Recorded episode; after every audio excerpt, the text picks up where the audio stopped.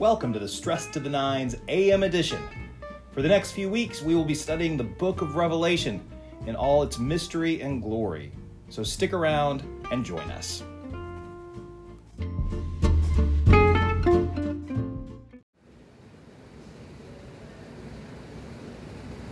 Hey, good morning, everybody. Welcome to another edition of Stress to the Nines. It's so good to see you from the Bakery District in downtown Fort Smith this morning.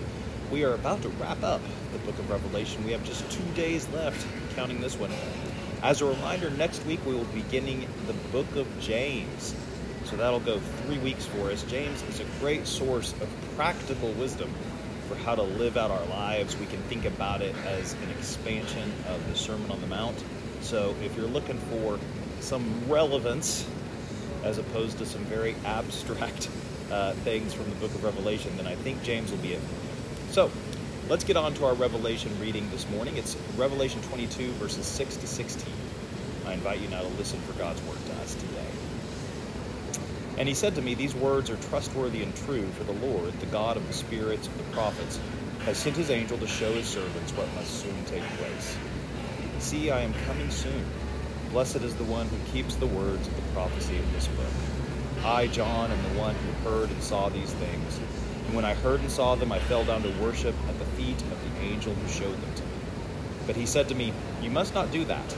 I am a fellow servant with you and your comrades, the prophets, and with those who keep the words of this book. Worship God. And he said to me, Do not seal up the words of the prophecy of this book, for the time is near. But the evildoers still do evil, and the filthy still be filthy, and the righteous still do right, and the holy still be holy. See, I am coming soon. My reward is with me, to repay according to everyone's work.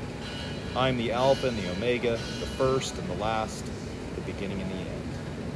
Blessed are those who wash their robes, so that they will have the right to the tree of life and may enter the city by the gates. Outside of the dogs and the sorcerers and the fornicators and murderers and idolaters, and everyone who loves and practices falsehood. It is I, Jesus, who sent my angel to you with this testimony for the churches. I am the root and the descendant of David, the bright morning star. This is the word of the Lord. Thanks be to God. So, obviously, here uh, we get a couple of themes that we're very familiar with at this point. We get the focus on Jesus, we get the very clear duality of insiders versus outsiders, which John is trying to instill in the members of his churches. But we get something a little new. We get a promise that Jesus is coming back soon. Evidently, this has not happened yet. So, what are we to make of this?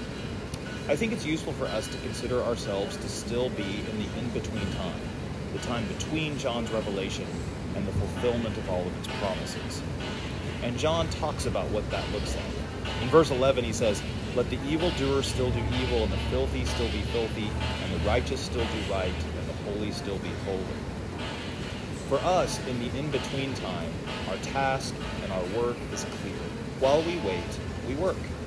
We don't lie around, we don't rest on our laurels, we don't assume that the promises of God will be simply fulfilled, and all we must do is relax in our leisure.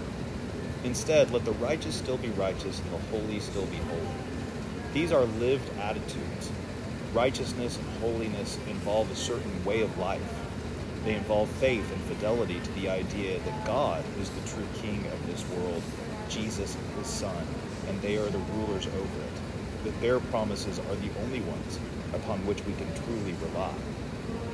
So while we might read this and question the timing of what John writes, uh, we cannot question the posture we are supposed to have during these in between days, the days between Jesus' arrival, between this prophecy and Jesus' return. It's something for us to think about today this idea of letting the righteous be righteous and the holy be holy. I think it's a good way for us to think about what we are called to be in our lives and in this time. We are called to be righteous and we're called to be holy. And we do that the best we can by, in every opportunity, keeping Christ at the center of our lives. Once again, we hear those words I am the Alpha and the Omega, the beginning and the end. There is a timelessness to the God that we worship. We exist within time. And here in verse 11, John reminds us of what that looks like for us. Let's pray.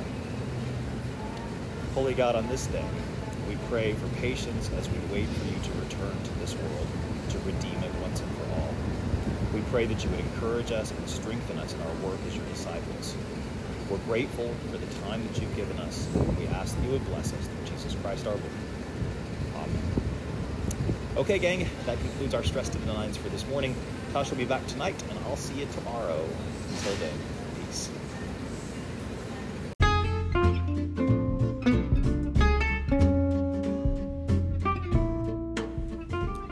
Thanks for listening to Stress to the Nines. Be sure to like us and review us on your favorite podcast platform. Thanks so much for listening. Until next time, peace.